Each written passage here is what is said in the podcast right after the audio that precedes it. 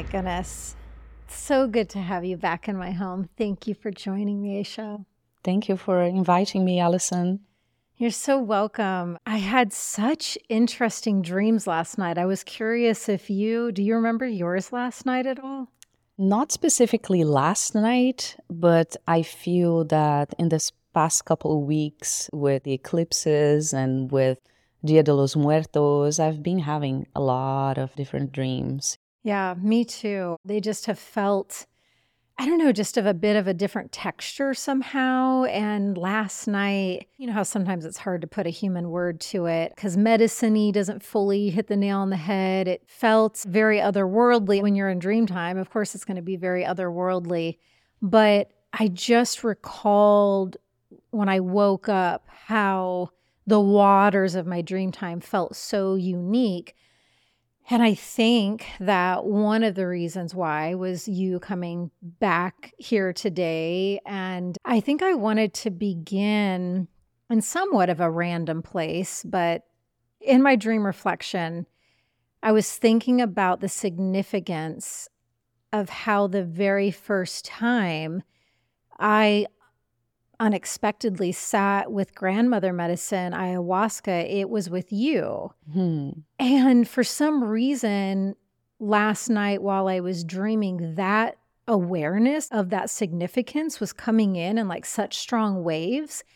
And of course, for all of these years from that time, I've always been aware that you were in that ceremony circle with me, but I don't think I had pinpointed that it was really significant. Mm. And so there was that different meaning that was coming in last night. And I thought, wow, you know, yeah, of of all the seven, eight billion people on the planet, you know, I don't know if you knew. Did you know that I didn't realize it was turning into a grandmother medicine ceremony that day? Did you know that? I I don't know. I didn't know, but you told me, and that I find that there's no coincidences ever.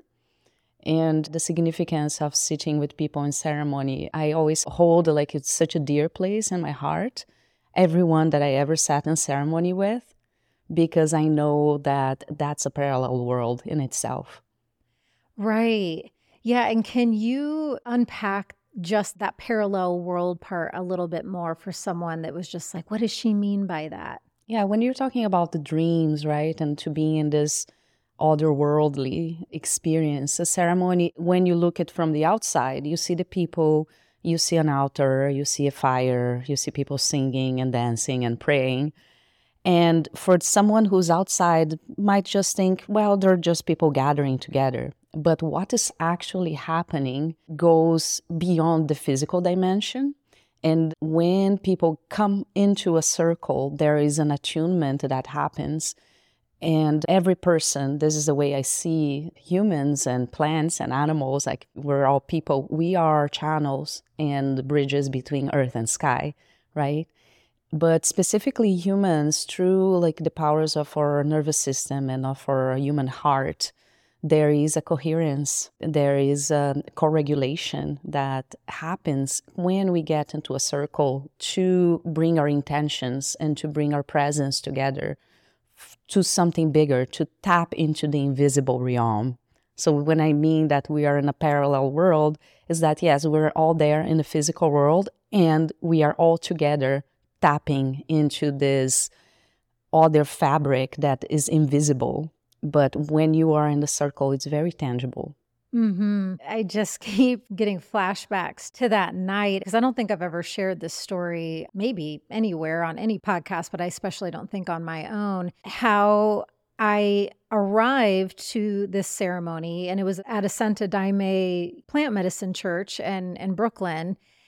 And the guy that I was dating at the time was in, t- in town in New York City. He didn't live there, but he was there. He's this incredible master musician, plays probably hundreds of instruments. And I knew that you and your partner were also going to be going to this ceremony, but I thought it was simply a hape ceremony, which I had worked with that medicine a number of times, and it was resonant and speaking to me. So I was like, okay, I'll, I'll go. And after that initial opening, I guess, of the space and of the evening, working with the Hape, I'll never forget when the medicine woman who was the facilitator for all of us that night, then she said, you know, something to the effect of, as we now start to transition over into our time working with grandmother medicine tonight, and she starts trailing on to some description, I remember my eyes getting so big and like flashing to you and like looking over at Ignacio. And Ignacio knew that I had never worked with it's hard to explain when I when I say like major plant medicines because yes i had worked with sananga and hape and tobacco and cacao but i had never up until that night mm. had a calling to sit with san pedro or peyote or grandmother medicine and so this was like a massively Mm. I mean, this was it was one of the biggest moments of my life, and especially of my shamanic path, was this night mm. that I shared mm. with mm-hmm. you. Mm-hmm. And last night when I was sleeping, it just was like, speak to this, explain it, talk yeah. about this with her, just like open this up a bit more because I really had to take time. I went over to Ignacio and I was like, You didn't tell me. And because mm. he knew mm. I had not sat with this medicine yet, he was the musician for the night. So he clearly knew yeah. what the night was. So he was kind of half chuckling, but also obviously taking it seriously what was coming up for me.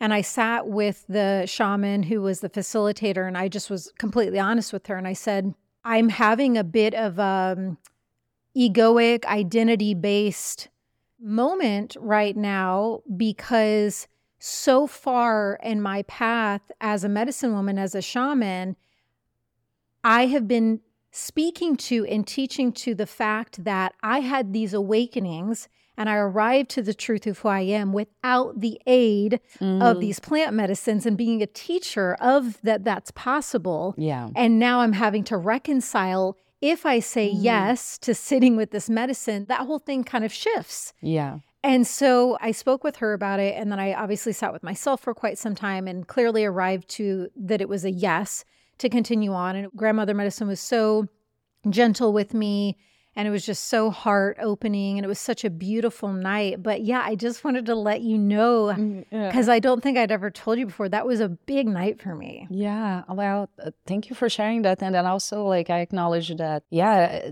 getting into the medicine it needs to call you. And you were put in a situation where it obviously called you because you were there but you were caught in surprise a little bit and maybe that's what your soul had agreed to, you know, with the medicines. Okay, I know who I am. I know that the shamanic access is possible without the help of the plant medicines, but the plant medicine says, okay, I want to open that door for you. Are you here to be friend with me, right? To be to become friend with me. And then you said yes. And I'm curious to hear more like from that moment on, what did you learn in that first experience and saying yes? Because I know that many people want to do plant medicines and it has become so popular in the past 10 years that, you know, everybody knows about ayahuasca today. I have the impression, but when I started like 13 years ago, just was very secretive and you have to be very quiet about it. And now like it's very open.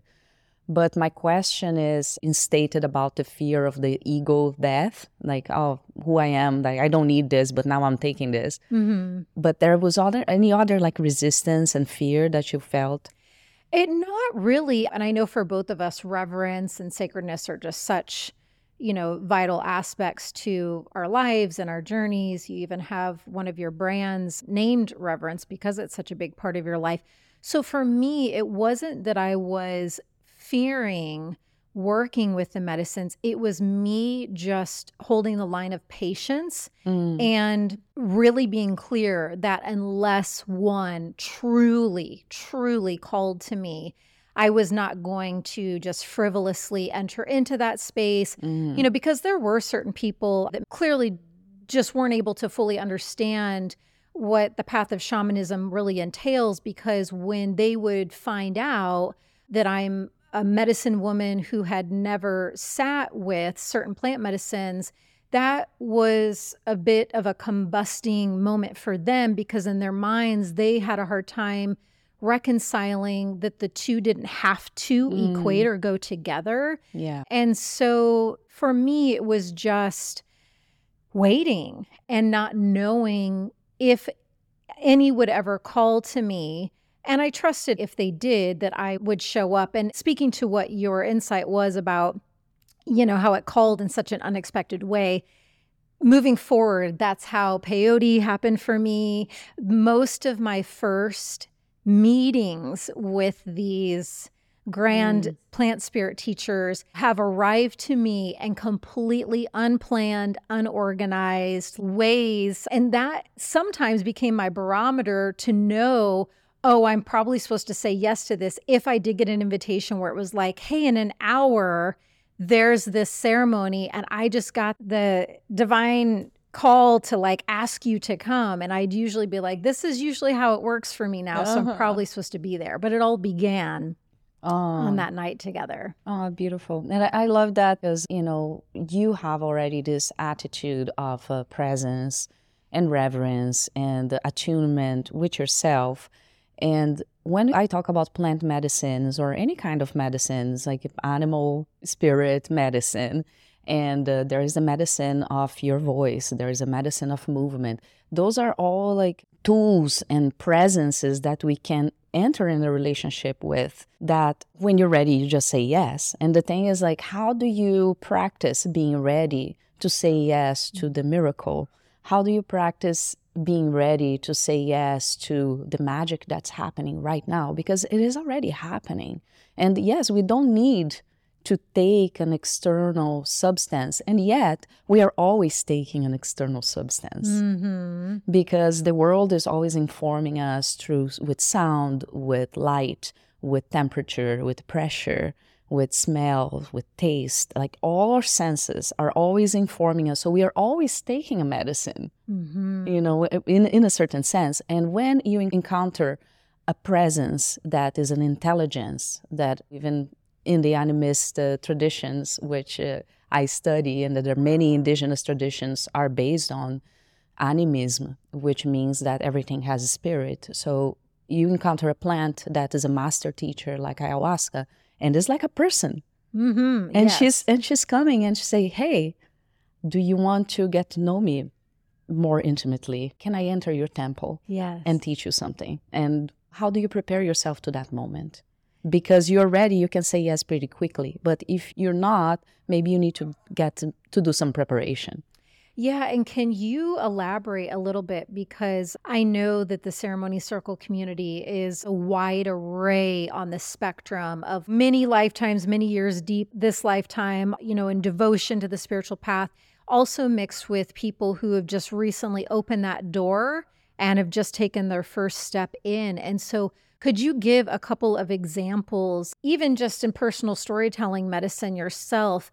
What are some ways that one could begin to prepare themselves emotionally or on a soul level so that when the miracle presents, they're in more of a place of readiness as opposed to maybe forcing a yes because they want to, because this happens sometimes, as you mm-hmm. know, the miracle will present or the master teacher might present. And if they have not gotten to a healthy enough place of embodiment, of readiness to that yes, and yet they override that wisdom and say yes, then it can cause more damage and more Yeah. harm Yeah. than healing. Exactly. So, something that I talk about when I'm serving a medicine that is legal and widely available, it's cacao, is before you even drink the medicine, so one way of preparing is like learning how to empty yourself.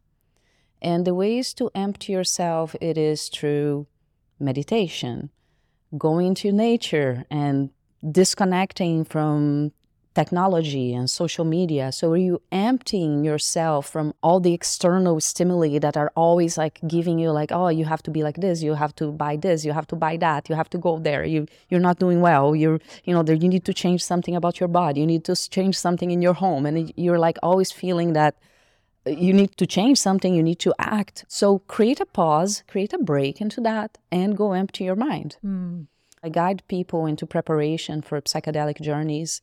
And first thing I say, get a journal empty your mind. Five minutes per day is like automatic writing. You're going to be impressed the amount of things that are in your mind mm. that if you don't take it out, that's energetic hygiene, right? So, one of the ways of getting ready to meet a big spirit, to make is like to cleanse yourself. So, cleanse your mind, go and ground yourself, go take a walk, put your feet directly on the ground, get attuned with the earth. Get into a meditation practice that doesn't need to be sitting, can be a dynamic movement medicine, you know, uh, meditation and those are the, the basic ways. And then there are like other ways that you can cleanse yourself energetically, taking spiritual baths, taking mm-hmm. a bath with salt or with herbs, and then doing a cleanse into your diet. Because that's the thing, when you want to receive something, you need to create space for it. Yeah. And if you want to receive somebody in your home, you're going to create a space for that person right? As you're going to create a space for the person to sit and you're going to prepare a cup of tea, you're going to offer something, you're going to create, like if your person is staying overnight, like you're going to make a bed, you're going to prepare a towel, you're going to prepare a meal, you're going to prepare in that way. So receiving a plant spirit is the same thing in your body. You need to create the space. And it's the same thing also if you want to receive a spirit of any sort, even to if you want to have a baby. Mm-hmm. You want to, mm-hmm. to have a baby, you need to create space inside of yourself to receive that spirit of the baby. And I see sometimes it's like there is like this urge, but you need we need to learn how to be empty before we receive anything. Yeah, that makes so much sense because eh, there are endless ways and, and possibilities to do our part and take the responsibility needed to communicate to our womb, to communicate to grandfather medicine peyote, to communicate to the sacred energy of the home and to the soul of your friend who's going to come and stay in your home for a week. Like by doing that preparation work, by being conscious and present to the intentionality, there's that communication then to the other realms and to the miracle space that you are ready for it. Yeah. And so then that flow and that co creation becomes more seamless, right? Yeah. And also, what I didn't mention, but it's a practice of listening. Yes. Because t- to truly listen is to empty yourself. And yes. then you let the words that you're receiving to sip in, and then you can respond to it. A lot of people they're not really listening. They're just thinking about what i'm going to say next mm. right? And it's no judgment there but just notice right? Are you truly listening when you're talking with someone? Or you are thinking about something else and then you're just replying mindlessly. And it's the same thing. So when you're sitting with a plant medicine with the mushrooms with a you know cacao sit stay in silence create that stillness, that emptiness, and then you can listen. I'm so glad that that piece dropped in to be spoken to because I'm potentially currently in the deepest place of listening in my life, maybe mm. ever, just with things going on with closest family member and just some incredibly intense and deepest initiations and in in a birth, death portal so much is with me at this time. And I have taken the steps I know I needed to take to listen as clearly, astutely, pristinely, and deeply as possible so that I know every single day I'm with this portal and with this initiation in the clearest way possible. And some examples of what I've chosen is with some of my closest sister friends here, letting them know I'm removing myself from our like friend group text channel. And that's just one example. But I've taken steps that, you know, maybe were surprising to some, or I don't know if it triggered any of them. Maybe not, because they're all wonderful, conscious people, but I know what I need to be doing in this time to listen properly in this deepest, most important place in my life and with this family member. And that is requiring me to clear out and simplify mm. to like the ultimate capacity. So I know I'm listening so well. Yeah. You know, this is something that you're in tune and you know that your capacity right now is reduced to take in like the more superficial or the everyday day-to-day friendships.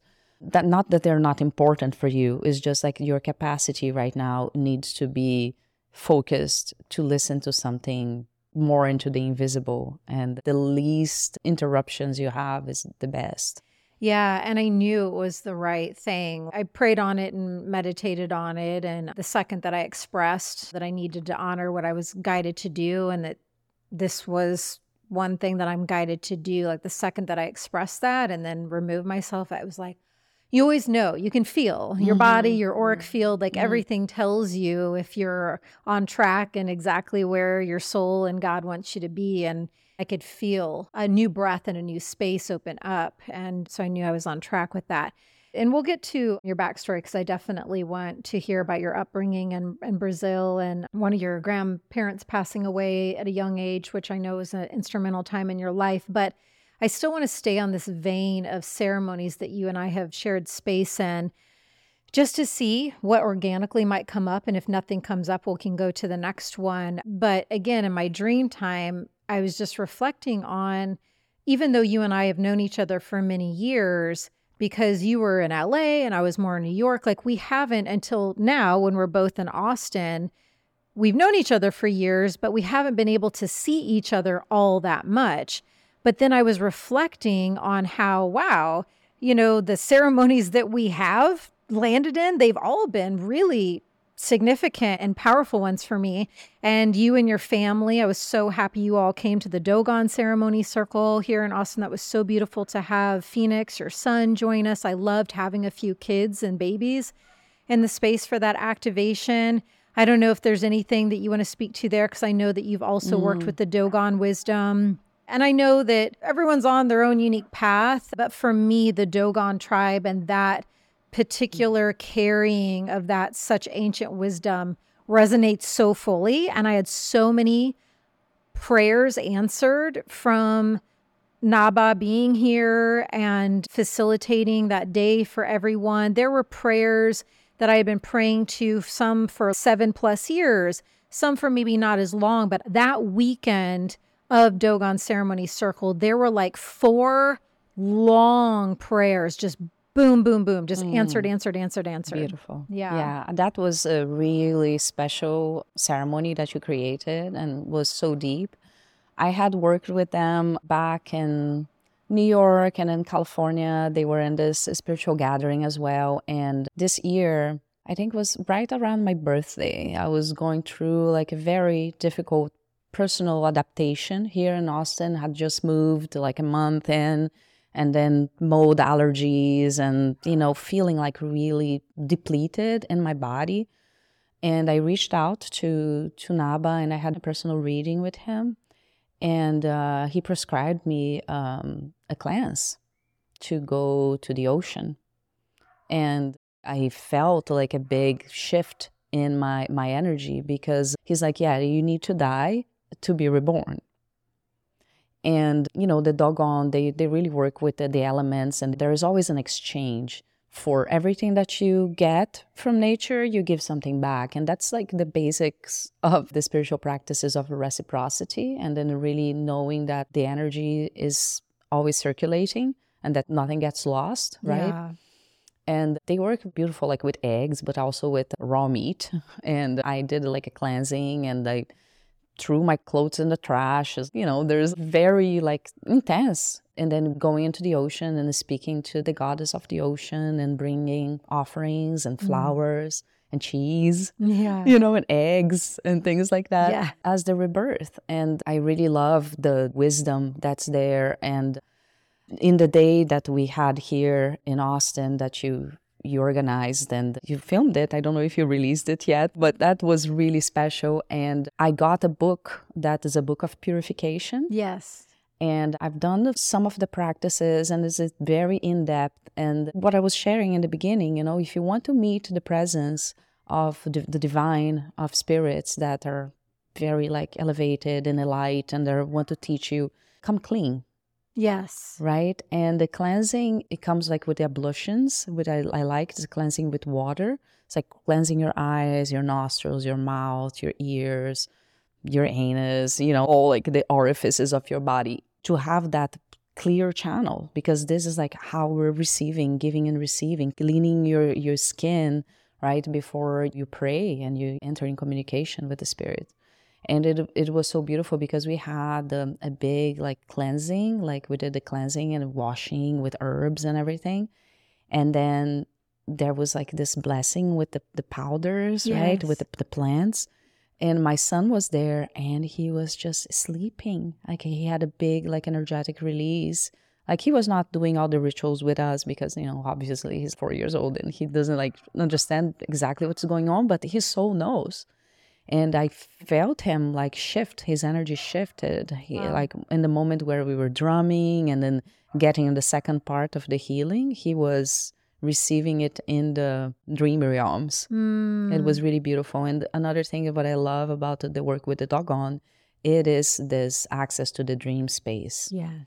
where like before you go to sleep purify yourself right think good thoughts and ask you know ask the spirits that are in the spirit realm to come and talk to you in your dreams right? Yeah, he definitely activated a different experience for me and in my dream time when he was here in town and he had been to our house a couple of times and I was just really happy that I could spend as much time with him that I could even outside of the ceremony day and it really it activated so much. And one quick story that you just reminded me of is when he was here doing the personal readings for Luke and I separately when when he was reading me long story short he could tell that I had been served. He asked if my stomach had been hurting. I was like yeah actually it has and I'm not you know my body is just normally functions very well and you know I'm just usually flourishing health wise but the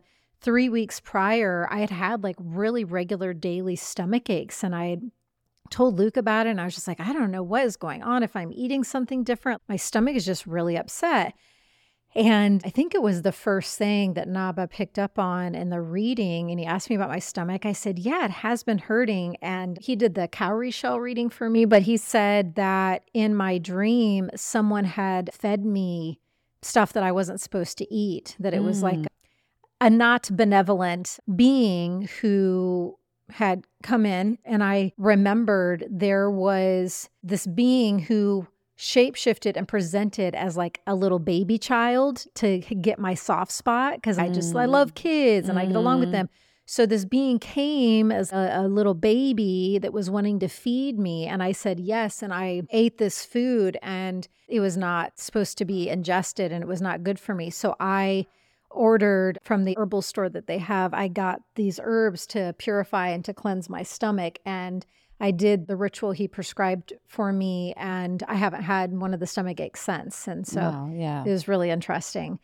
I also wanted to talk about when you were here doing the somatic, energetic, what to me felt like a living prayer session with mm-hmm. you when you brought your massage table over. And this was just a week or two ago. And that was just such a beautiful time. I mean, I have had different types of body work from the time I was a little, little girl because my dad had me uh, as a full on hardcore distance runner from the time I was three years old. And so, even though I grew up in a small town in Indiana, I was going to like acupuncturists and body workers and hypnotherapists from the time I was like three, four, five, six years old. wow So I've had a lifetime of experiencing people in those capacities. But what you shared so generously with me that day was just unlike anything I'd ever had done.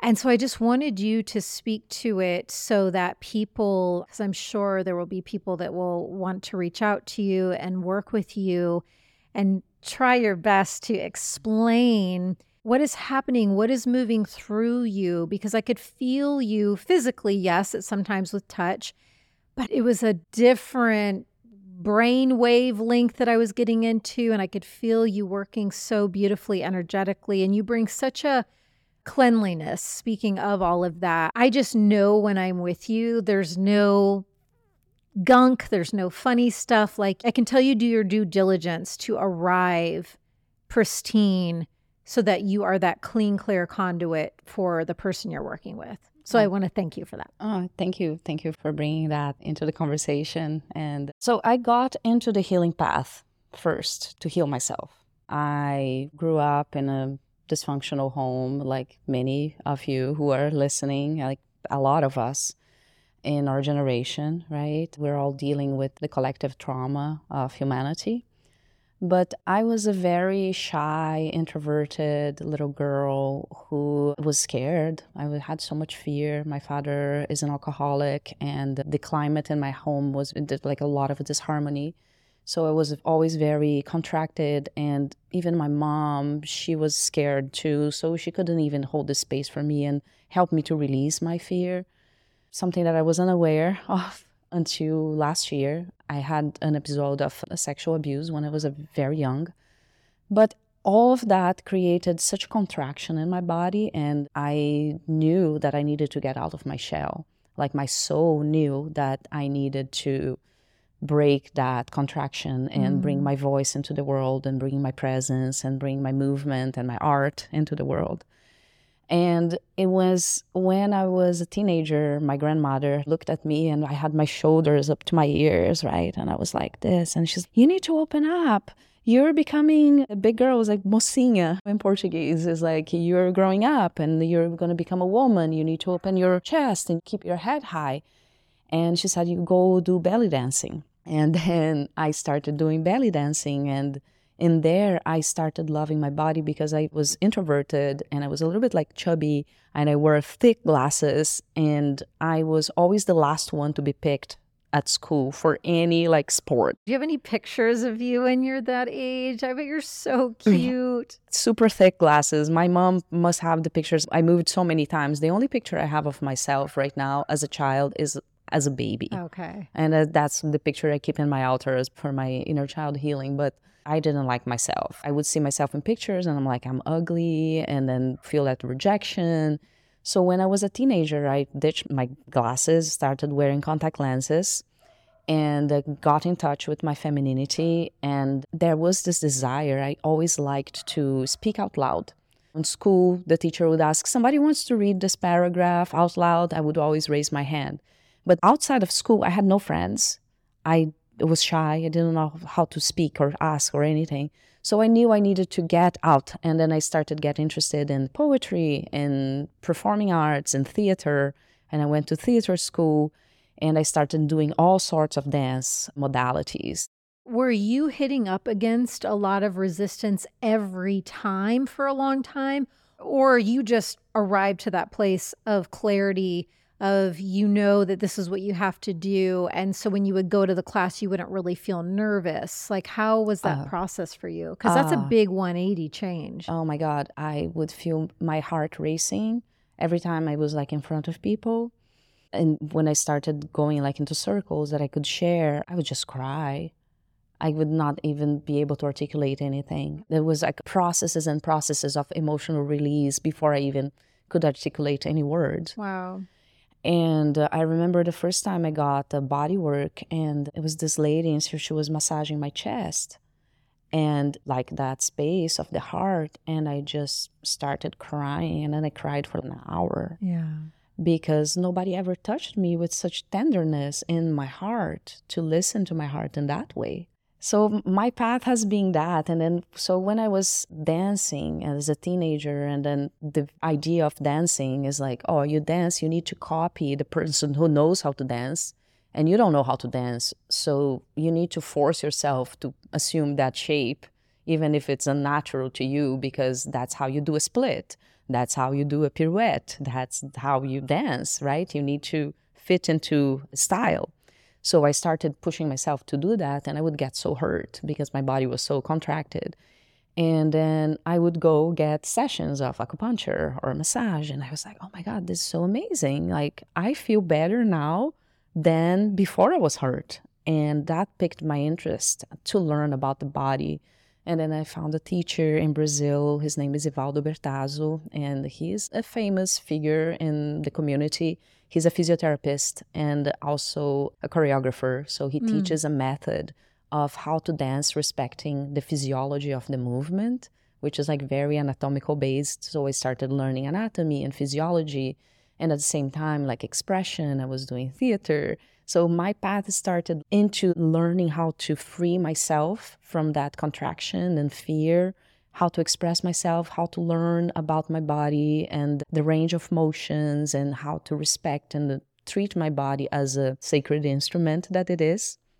I've been doing body work for over 20 years. So I started when I was like about 19, 20, right? And I'm 43 now. So all these years, I've learned so many different techniques yeah. and I've studied in Brazil. And then I moved to Canada and I had my teacher, Thierry Dumont who was a French osteopath who trained me into the hands of osteopathy, mm. which is like French kinesiotherapy and osteopathy, which is like a deep listening and attunement. So powerful.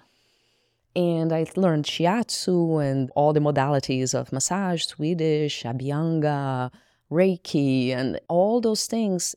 I have a deep curiosity and love for the human body. So I'm always learning. And I think I'm always going to be studying the human body. Like I know the structures, I've looked in depth to it. I kept making drawings to know the details of how the muscles attach and all that. But more than that is to develop like that presence of I am touching something that is coming from a long time ago.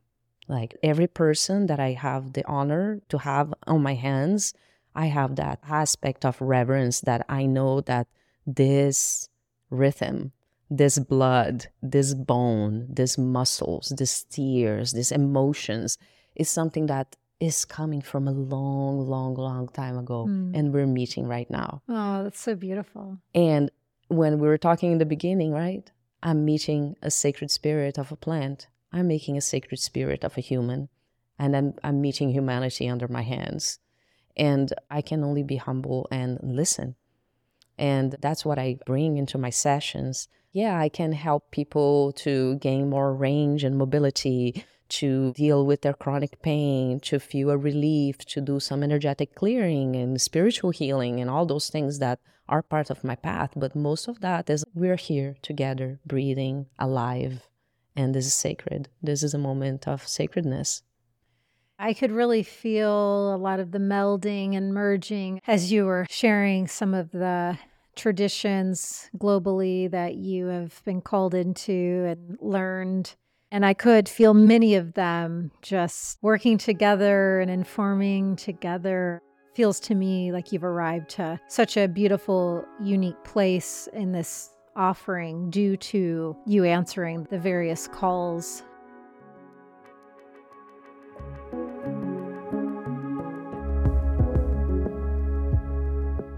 Hey fam, popping in here super quick to remind you that my best selling Animal Power book and card deck are both available and out now.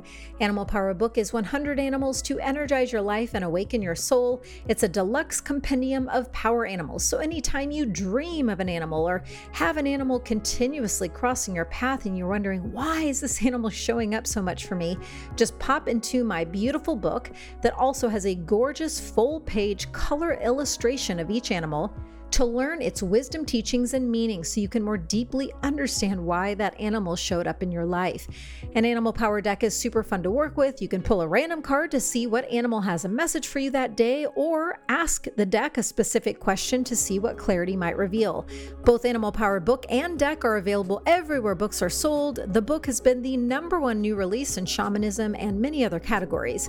You can also get them from my website, and when you visit there, AlysonCharles.com backslash animal power. That's A L Y S O N, AlysonCharles.com backslash animal power. You'll also receive a free video drumming shamanic journey that I personally guide where you can meet your current power animal. I appreciate your support so much. And now back to today's show.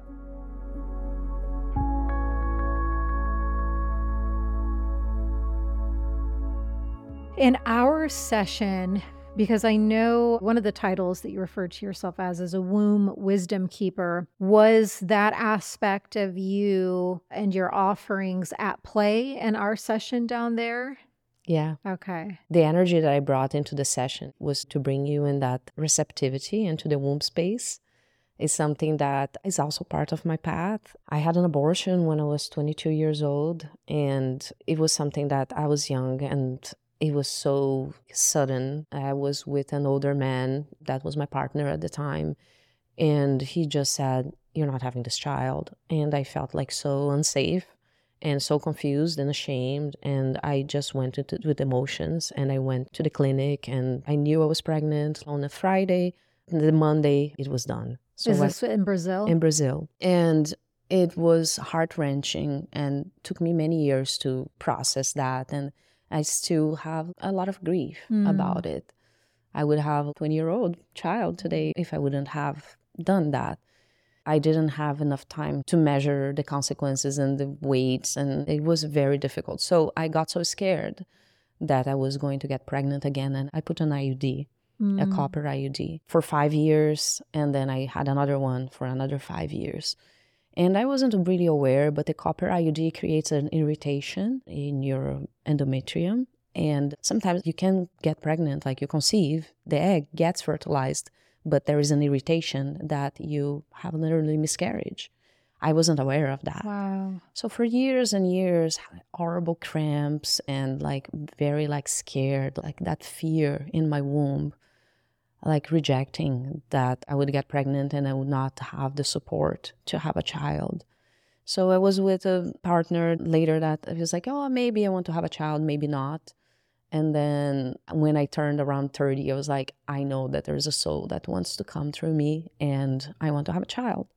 So I was with him, and then he said, Well, I really want to focus on my career and I'm not ready, and I don't know if I'm ever going to be ready. So I broke up with him in Canada. And then I had another partner that I didn't feel safe with. And long story short, after I took off my IUD in 2012, it took me six years to get pregnant. And in that period, I had to teach myself how to trust again and to cleanse my body from that pattern that I had for 10 years of rejecting a conception. Wow, that's deep. And so I've learned how to welcome that energy of a child into my body. And I got pregnant and I have a son now. And I feel that there's another soul. It's open to spirit to see if it's going to happen. But when I work with women into that womb space, because I've done it for myself, and I truly believe that you can only bring people to places where you have been yourself, is to remove that layer of fear and to bring a blessing because what I like to say is that the womb is the first home of humanity. It's the space when you are pure energy and you don't have a body, your soul, and there is a divine will that wants to crystallize into the matter. Mm. And you arrive into the spaceship of the body of your mother, mm. which is her womb. And I say that women sometimes like, oh, I'm pregnant, and they start making, oh, I want to the nursery, this. I think it is it's nice, right? But that's not really the first home, the first nursery mm-hmm. of your baby is your womb, and to have a healthy relationship with yourself and to truly go into that space. And I know it's very charged with abuse and sexual abuse and emotional abuse and hatred of the female body that is expressed like culturally, right? You're never good enough as a woman, right? You're too young, you're too old, you're too thin, you're too fat. There's always something wrong that needs to be fixed. But to, to really like, okay, I am a woman, I have a womb, and I am the bearer of the next generations. Yeah. And I can bless the next generations with my love, with my presence, with accepting fully who I am and not being afraid. And especially what's happening right now in the world, right? In the Middle East. Every day I cry thinking of all the women there that are pregnant right mm. now and that are going to give birth in who knows what condition. And women who are in reproductive age, fertile age, and they're scared, scared to bring a new person into the world, right? And that's how I was even though I didn't grow up necessarily in war, and this isn't part of the ancestral healing, right, that I do, is that sometimes it's not just in this generation, this fear. I know I have war on both sides of my family. My father is Polish. My grandmother, my father's mom, she gave birth to my uncle in a labor camp in Poland in 1943. Wow. And I know that all that lineage, like Poland is a battlefield between Germany and Russia for thousands of years. And my father copes with that pain with alcohol. And I forgave my father and I love him today. But I had a lot of resentment and I have to deal with that same pain that my father feels right. of the war. And he copes with the alcohol. I am breaking the cycles and I don't drink and I do plant medicines, right? And my other side of the lineage is a native Brazilian who suffered cultural and physical genocide. Mm. And immigrants from South Italy, which also were like chased out of Europe and had to, you know, lose their culture and go somewhere else because the conditions were not good in their homeland. So there's a lot of brokenness with feeling safe and feeling belonging and in harmony with the earth. And something that I've learned in plant medicines, and I started meditating on the womb space in my own healing path, is that the womb and the land are one and mm. the same. Yes. Oh. Everything you do to the land, you're doing to the womb of the women. And everything you do to the womb, you're doing to the land. It is a hologram, it is connected directly. Yes. I'm so glad you said that. Our plot of land here, just a few days ago, I just went out by myself and maybe just a 20 minute ceremony where yeah, I began by getting permission first and getting the invitation to dig into Earth Mother and open her soil and open her womb up a bit. And I won't give all the details, but the theme and the gist of the ceremony was beginning with honoring the original mother, our earth mother, that we all are held and nourished and so generously provided everything by. So, thanking Earth Mother and entering into her womb. And then, one of the things that I buried into Earth Mother's womb was a thread.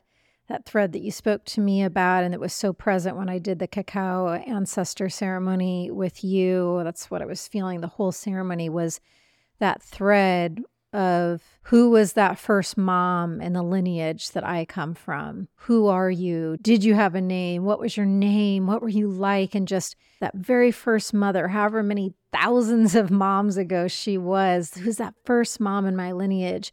So I started with honoring Earth Mom, her womb, then went to the first mother in the lineage, and then just buried a white thread and did other things and sang and rattled and thanked my grandmothers and my mom. And I was just so present to the significance of the womb space and of the mothers and of me. I am a mom. I'm a great mom to Cookie and Jelly mm. Bean. And I really have a knowingness I'll be a mama to a physical baby as well. But yeah, just wanted to speak to that.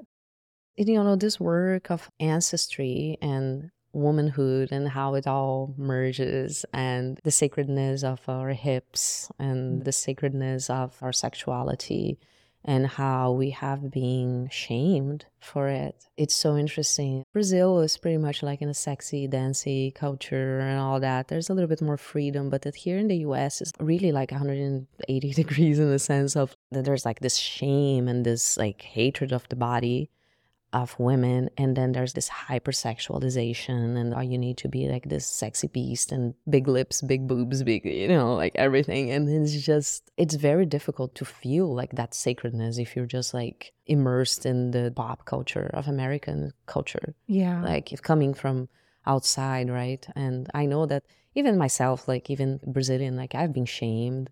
And I think I'm gonna read one of my poems here soon. But when I was growing up, like the boys would bully me because of my big butt. Mm. And like I was walking to school and they would be screaming in the corridors, like all sorts of insults, like creating stories about how I was like a whore and stuff. Like, you know, wow. it's just like so interesting of this reclamation and how, you know, like a woman in her early 40s, it took me all this time to reconcile with my body, with my sexuality, and in bringing it to yeah, there is a sting, right? I know that's powerful, and it is the most sacred thing you can ever think of. Mm-hmm. Like we wouldn't be here without that.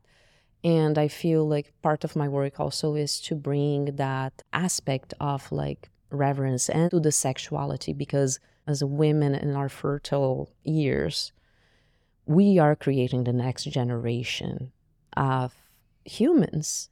And then treating that energy of our sexuality and conception and mothering as a gift for humanity of like how can i protect this with the most like fierceness that i mm. have in my heart to protect the innocence of children to not fall into the banalization of their sexuality mm-hmm. as a mother like i'm a mother of, to a boy and i feel that there is a healing there like of like how do mm-hmm. i hold space for a boy in the most loving way so he can honor all women growing up and the love that i am giving to him that he can see every woman as he grows up as his own mom yeah that's so powerful.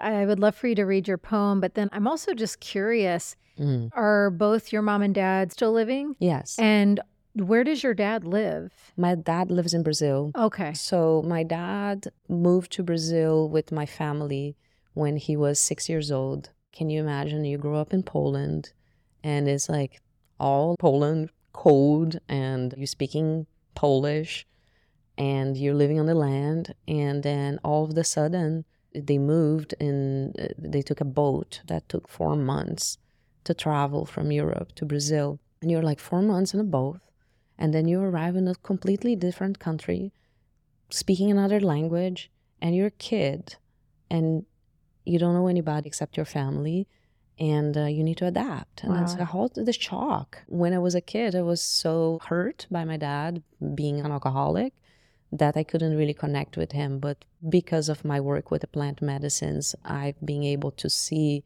the, the big picture yeah. and to not take things so personally and to see my dad as a human being that was suffering and that healing and coping with the pain and the ancestral pain in the best way he could. Yeah. And today I talk with him often. I love him. I went to visit. I brought my son my sisters still don't talk to my dad as much. My older sister doesn't talk to him at all. My younger sister, a little bit, but they judge him. And then and I feel like, as we talked about that, we're like the rainbow sheep of our families, like the holistic rainbow sheep, that we are breaking the patterns and we are praying in ways that sometimes our families don't understand. But we know we're making a difference. We do. We are. Yes. Yeah. Do you feel open to reading your poem? Yeah. I would love to hear it. So, this is a poem. It's called uh, Ode to My Bunda. Mm, bunda. Yeah, and bunda is the butt in Portuguese. And I want to give a thanks to my dear friend uh, Meredith Hiller, who is a poet and a teacher of poetry, who in her container I wrote this poem. Mm. And it goes like this Bunda, you are abundant abundância, abundance. There is a movement in your curves. It is a wave of pleasure. My grandmother pointed to my fleshy parts and said, You are a woman because your hips are large and you're made for carrying babies.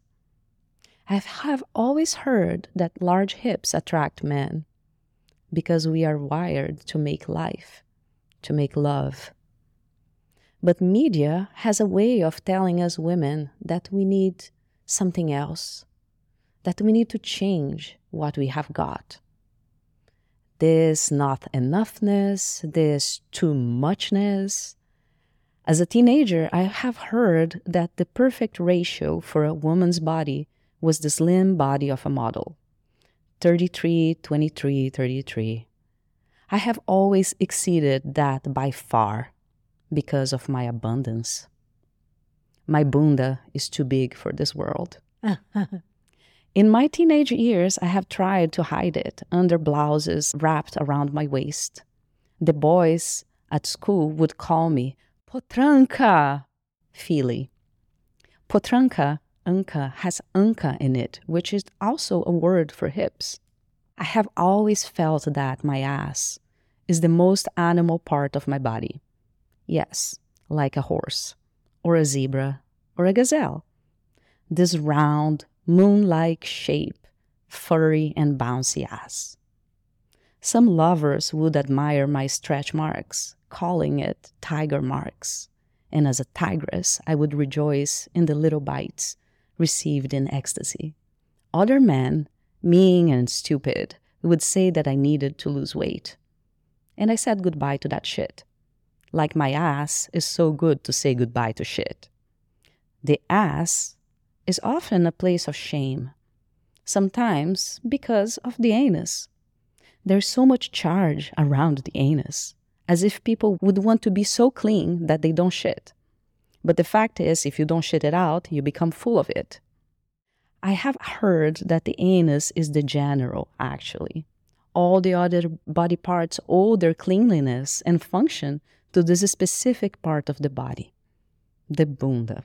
Boom, boom cushioning this special place of elimination, the liminal space where we let go what is no longer needed inside.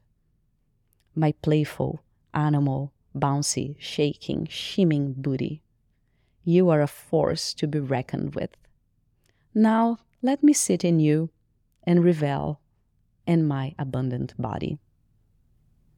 That was so beautiful. Such gorgeous storytelling medicine. I love the word too, bunda. It's a great word. And how it's right in the middle of abundance. The bunda is abundant. Yes. Ah, that is so gorgeous. Will that be in her poetry book? Yes, my friend uh, Meredith, she's uh, launching a book, I think in March next year, her next book of poetry, and it's going to be published. And you know, there's this thing also that I like to say those words. Like, ass and anus. Like I always sneak in, I'm like guiding meditations. Yeah. And I'm doing this meditation that I always like to give. It's like a, the inner smile meditation. And I love to help you like smile in your anus. and, and I feel like a little this is like this comfort in the room is just there's so much shame about the body and especially like a spiritual person and like a medicine person you need to cleanse your body purify and all that but we are humans and we are animals and it is okay. You yeah. know can we hold both things our yeah. divinity and our animality yes. with the same love with the same acceptance and the same reverence? Absolutely. Right? i'm huge with that too and my anus is smiling right now. She's very happy. She's got a cheesy grin. So good. But I personally want to let everyone know what I alluded to in the beginning of our interview your brand called Reverence, because it's just my favorite thing ever right now. and I'm obsessed with both of them. So, Aychele makes Reverence aura cleansing mist.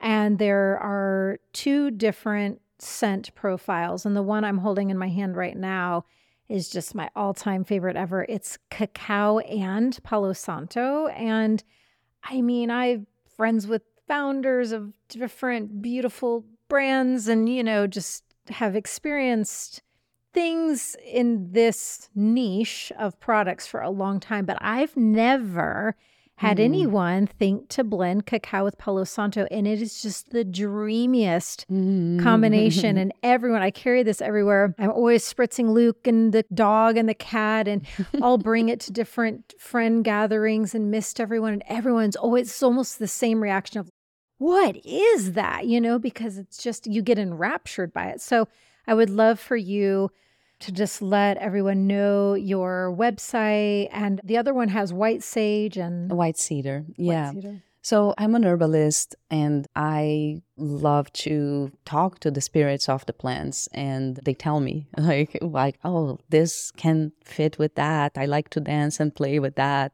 I feel like every plant has a signature, has a presence into them and the cacao and Palo Santo, like they have this, just this heartwarming, this yumminess, it's almost gourmet, right? Yeah. And I started doing this about 10 years ago because in my work and giving bodywork sessions and energy healing, I was working in a clinic that I couldn't burn, like sage or Palo Santo. And I was like, okay, I need to make something in a liquid form. And then I started bringing to ceremonies. It's like great for like a quick pick me up when you're going through a difficult emotional state or like you're feeling a little bit tired or in ceremony you just had like a, a cleansing you know and a purge and then you're like refresh and it's oh my god because it, plant spirits are in it i never use any synthetic ingredients everything I, I source is like sustainable and organic and i have close relationships with the people that i source it from so i make sure that everything is like good because it's important all the cycle of the moment the, the plant is scared for, the soil it grows, the people who are harvesting, the people who are transporting, carrying it as medicine. I have a website and I'll have a special code okay. for the people who are listening to get a, like a 20% discount. Oh, beautiful. And I'm just really happy to talk about that. And what is your website? Uh, I have my website at aychele.com slash reverence. I'm making a, a website just for that. Oh, and great. I have more scents that I'm working on right now. And it's coming. It's exciting. Like, yeah. And doing those are more like energy cleansing tools.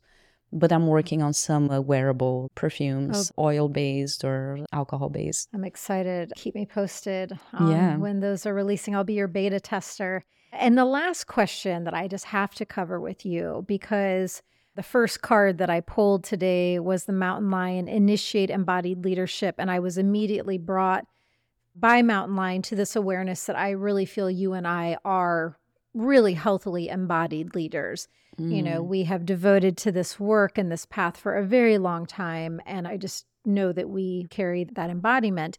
So I wanted to hear from you. What are a couple of traits that you feel make for a master ceremonialist? Because as you mentioned, there's just a growing number of ceremonies of all sorts, and it's beautiful. And you just have to, you know, really be mindful and aware of who is holding the space and who's facilitating. And as you are a master ceremonialist yourself, what are a couple of things that makes for a master in the space?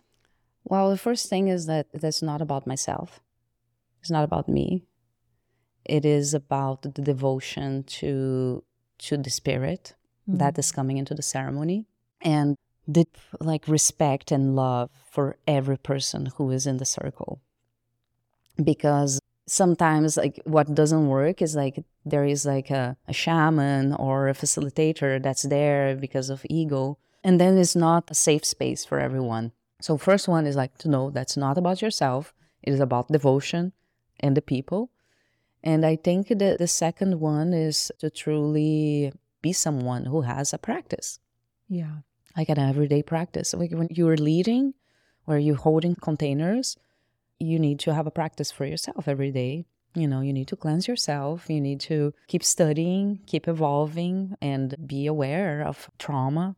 Mm-hmm. Very important. Be trauma informed you know everybody's coming with the baggage and uh, you need to know that you know the space can trigger yeah and that self-awareness too as a guide as a facilitator as a leader one of the things i'm most grateful for is my high self-awareness like where am i at what's mm. going on with me where am i currently mm-hmm. navigating mm-hmm. what's the work that's showing up for me i feel very adept and masterful at mm. not pushing anything away. I feel in very healthy relation with the totality. Mm. And I, I see that in you too. And that's another important thing. Yeah. And, and, and to know your, your limits, right? Mm-hmm. If you mm-hmm. feel, you know that you, you're not in the capacity and ability to do it, take a step back and don't push yourself to give from an empty cup, right?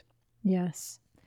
Beautiful. We covered so much beautiful ground. And mm-hmm. thank you for your time and your generosity and Thank you for coming over here to the home and having me into your home for that beautiful cacao ancestor evening that we had last week. And that was such a beautiful healing balm, soothing night mm-hmm. for me that was so so needed. So I'm grateful we've been able to spend so much time together recently. It's awesome. Nice. Yeah. yeah. I just want to, before we close, to put out there also if you're someone who's looking to dive deep with plant medicines and you need support to prepare yourself or to integrate, right? Because the plant medicine journey is like a peak experience, but then how do you make a change in your life, right? That's so important to have that as a priority when you're doing this work. So reach out if you need that support. I guide people online and you know give online sessions mm-hmm. for people who want to prepare and integrate. And I guide people in private journeys as well with uh, earth medicines, they could just reach out to me to see how can I support you. And I'm so excited that I'm planning a retreat in Brazil mm. in March, uh, going to a healing center with one of my original teachers in the medicine, Carioca, in Rio de Janeiro, and is in the Atlantic Forest. Beautiful healing center, very comfortable, very nice. It's all about the music and the Brazilian culture, and it is just going to be amazing. Mm. And I'm mm. so excited. That is very exciting. I can yeah. see it, feel it, smell it. That is an enticing offering. As always, you can go to the show notes on my website, AlysonCharles.com, to find all of Aychele's links. And when I post about this episode, it will obviously have her tagged and we'll link to her social media channels as well so you can message her and inquire how to work with her and to also scoop up her reverence or a miss. Well, this was so much fun. I just enjoy sharing space, spending time. Thank you for being here. I'm so glad we can make it happen in person. And thanks for gracing all the Ceremony Circle community with your presence today. Thank you, Alyson. Yeah. And thank you, Soul Fam, for joining us. And we will sit together again next time. Bye bye.